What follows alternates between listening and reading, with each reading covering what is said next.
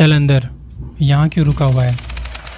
तब उसने अपना मुँह ऊपर किया और अंधेरे में उसकी आँखें उसकी आँखें चमक रही थी। वो मुस्कुरा रहा था। उसने मुस्कुराते हुए कहा तू तो अकेला रह गया। दिल्ली की खूबसूरती बताती हैं उसकी इमारतें। कई सारी इमारतें यहाँ प्राचीन काल से लोगों को अपनी तरफ़ खींचती आ रही हैं। आज से नहीं बरसों से। कुछ जगहों के नाम तो लोगों की ज़ुबान पर चढ़े रहते हैं, जैसे कि दिल्ली में मौजूद कुतुब मीनार। घूमने फिरने के लिए काफ़ी अच्छी जगह है, और सर्दियों में तो यहाँ का नज़ारा कुछ और ही होता है। इसी कुतुब मीनार के साथ में प्राचीन काल की एक मस्जिद भी है, जिसका नाम है जमाली कमाली। इतिहास की एक खूबसूरत धरोहर। इसका नाम आपने शायद ही सुना होगा। ये इमारत मुगल काल की सबसे प्रमुख इमारतों में से एक है। लेकिन आज ये खंडर बन चुकी है। इसकी चमक खो चुकी है। इस जगह को आज जिन और भूतों की कहानियों के साथ जोड़ा जाता है। लोगों का मानना है कि यहाँ कुछ असामान्य घटनाएँ देखने को मिलती हैं। कुछ रिपोर्ट्स की माने तो यही वो मस्जिद है जिसने मुगल वास्तुकला की नींव रखी थी।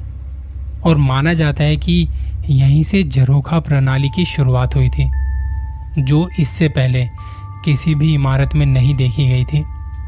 जमाली कमाली पहुँचने के लिए आप कुतुब मीनार मेट्रो स्टेशन उतर सकते हैं, जो येलो लाइन में स्थित है। फिर आप वहाँ से मेट्रो से निकलने के बाद ऑटो ले सकते हैं। काफ़ी टूरिस्ट आते हैं यहाँ पर भी। जमाली कमाली का गौरवशाली इतिहास रहा है। लेकिन आज इसे जाना जाता है यहाँ की भूतिया कहानियों के चलते। कई सारी कहानियाँ हैं यहाँ के बारे में, जिनमें साफ़ साफ़ ज़िक्र है भूत और जिन के यहाँ होने का। लोगों ने दावा किया है कि वहाँ कुछ रोशनी दिखाई पड़ती है, जानवरों के गुर्राने की आवाज़ आती है।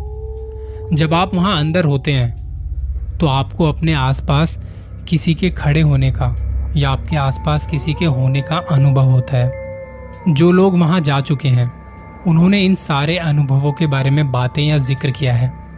हालाँकि सबके साथ ऐसा नहीं होता, पर जिनके साथ कुछ भी ऐसा हुआ है, वो दोबारा वहाँ जाने की हिम्मत कभी भी नहीं करते। कुछ लोगों ने तो ये भी दावा किया है कि वहाँ ज़ोर ज़ोर से हंसने की आवाज़ें आती हैं, और वहीं कुछ लोग तो उन्हें थप्पड़ मारने की बात भी बोल चुके हैं। कि हमें वहाँ किसी ने थप्पड़ मारे। जब इन सब बातों को लेकर वहाँ के सिक्योरिटी गार्ड से पूछा गया कि आपको क्या लगता है यहाँ के बारे में, जो बातें हैं, कहानियाँ हैं, आप क्या कहते हैं? आप उनसे कितना सहमत हैं? तो उन्होंने बताया कि कहानियाँ तो यहाँ के बारे में कई हमने भी सुनी है। कुछ लोग आते हैं, वीडियो वगैरह बनाते हैं और चले जाते हैं। लेकिन जब कुछ लोग रात को यहाँ दारू पी के आ जाते हैं तो उनके साथ बहुत सी बातें हो जाती हैं। गार्ड साहब ने बताया कि यहाँ रात को आना मना है, पर कुछ लोग चोरी छिपे आ जाते हैं। तो वो लोग बताते हैं कि रात को उनके साथ कोई बैठा था। उन्हें ऐसा महसूस हो रहा था कि हर वक्त उनके साथ कोई है जो उन पर नज़रें जमाए हुए है। इसके बाद उन्होंने बताया कि एक बार यहाँ मेहरोली से चार दोस्तों का ग्रुप शाम को आया था, पाँच बजे के आसपास।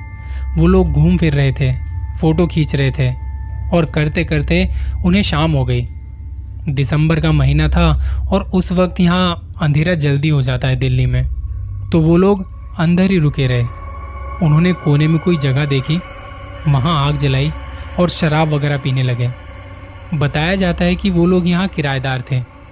उनके मुताबिक जब वो लोग यहाँ बैठे थे और शराब पी रहे थे, तब किसी हवा के झोंके से उनके गिलास गिर गए। हालाँकि वहाँ उस वक्त कोई हवा नहीं चल रही थी और वहाँ आसपास भी कोई नहीं था, जो कि भरे हुए गिलास गिरा दे। उन्होंने फिर से गिलास भरे और फिर से एक हवा के झोंके के साथ वो गिलास गिर पड़े। इस वक्त तक ये सब होश में थे। इन चारों दोस्तों में से तीन खड़े हुए और अंदर जाने लगे कि अंदर जाके देखेंगे कोई जगह बैठने की। जब वो तीनों जाने लगे तो एक वहीं बैठा रहा एक दोस्त वहीं बैठा रहा। उसने गुस्से में गुर्राती आवाज़ में कहा यही रुको अंदर बैठने की सोचना भी मत ये कहते ही वो शांत हो गया। तीनों दोस्तों ने उसका मज़ाक बनाया कि चल उठ अंदर चलते हैं डरा मत हमें हम डरते नहीं है तेरे से। पर वो अपना मुँह नीचे करके बैठा रहा। तीन में से दो दोस्त अंदर चले गए एक वहीं उसके पास बाहर रुका रहा। उसने अपने दोस्त को कहा चल अंदर यहाँ क्यों रुका हुआ है?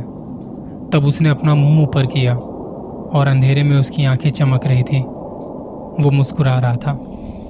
मुस्कुराते हुए उसने कहा तू तो अकेला रह गया। और ये कहते ही वो ज़ोर ज़ोर से हंसने लगा। उसके इस रूप को देख वो जैसे ही भागने को हुआ उसे पीछे से इसने पकड़ा और वहीं पटक दिया। वो चिल्लाया और चिल्लाते चिल्लाते बेहोश हो गया था। उसकी आवाज़ सुन के वो दोनों दोस्त भी आ गए और तब तक सिक्योरिटी गार्ड भी आ चुका था। उन्होंने उसे पीछे झाड़ियों में भागते हुए देखा और थोड़ी देर में वो वहाँ से गायब हो चुका था। किसी की भी हिम्मत नहीं थी वहाँ जाके उसे ढूँढने की, क्योंकि बहुत अंधेरा था। जिस दोस्त को चोट लगी थी, उसे पास ही के एक हॉस्पिटल में लेके गए, जहाँ कई दिनों तक वो एडमिट रहा था।